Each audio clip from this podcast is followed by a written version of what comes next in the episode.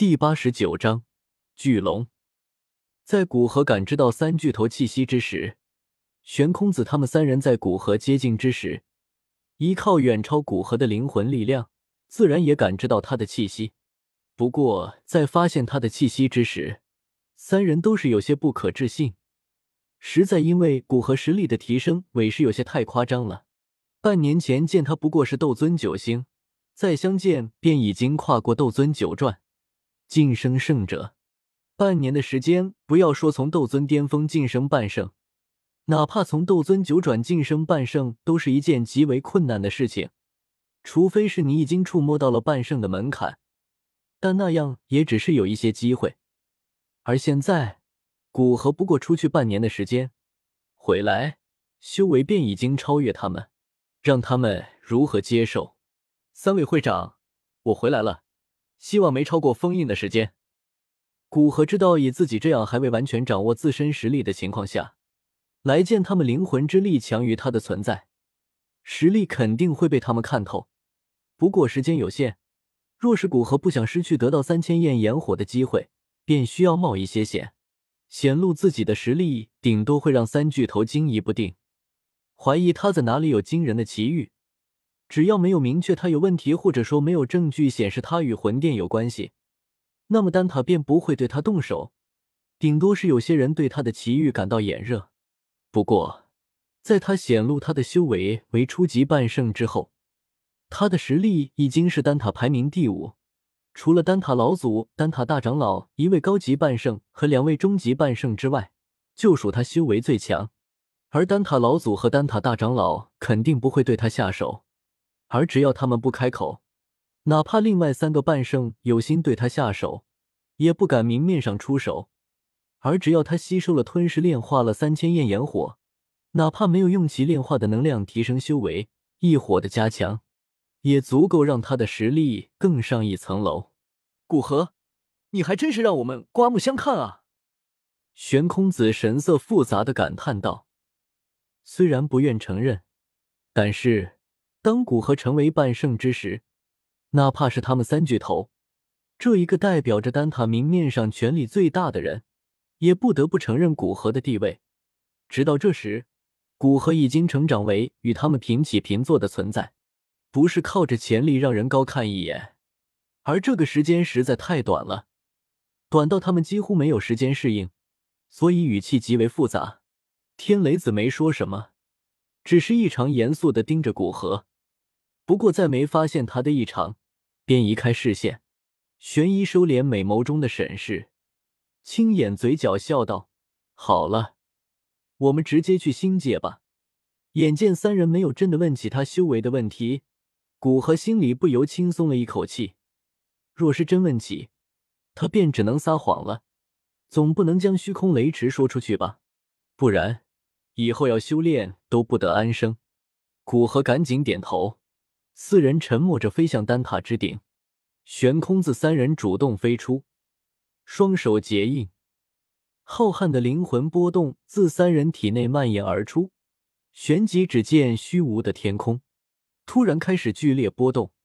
恐怖的空间力量波动而出。最后当空间之力渐渐稳定之时，一道淡银色的空间大门出现在半空之中，星界便在里面，我们走吧。悬空子回头招呼了一声，当先往银色的空间大门走去。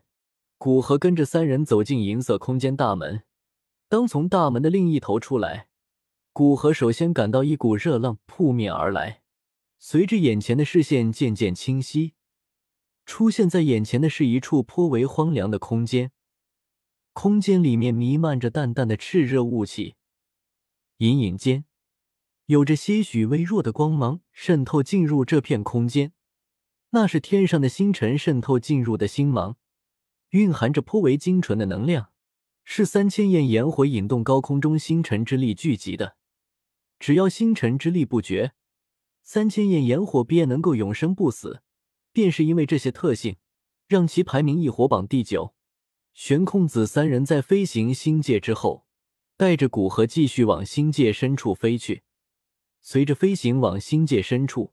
周围空间的温度也是越来越高，不过这些温度对于身怀医火的古贺来说并没有什么不适。又飞了十多分钟，古贺能感知到他体内的青莲地心火开始剧烈翻涌起来，同时他能隐隐感知到前方几十里之外有一个让他现在都颇为忌惮的散发着灼热气息的存在安静的沉睡在那里。虽然其已经陷入沉睡，但其体内那毁灭性的能量哪怕是半圣也会颇为忌惮。随着继续往前方飞去，那里开始涌现耀眼的强芒，当眼睛适应了这强烈的光芒之时，可以发现在那光芒之下是一头堪比一座小城市的庞大巨龙。巨龙体型极为庞大，古河梳理自己所见过的任何一个生物，发现没有一个生物有其这般庞大的体型，这种体型简直是作弊。普通生物哪怕只是站在他身前都会浑身战栗，从而失去反抗意志。当从巨龙那庞大的目光收回视线之时，首先注意的便是缠绕在巨龙身边那紫黑色的诡异火焰。紫黑色火焰散发着极为恐怖的高温，让巨龙附近的空间不断扭曲着，能在这已经被三巨头加固过的空间造成这般效果，足以证明其恐怖。而且紫黑色火焰散发着奇异的波动，不断将周围的星光吸引投入其中。那紫黑色火焰因为星光的加持而不断的燃烧着，似乎只要有着星光存在，其便不会熄灭一般。这便是三千焰炎火，只不过被我们封印了。接下来你就试着用温和的手段将它收服吧。玄空子走到古河身边开口说道。因为古河将半圣的感悟给他，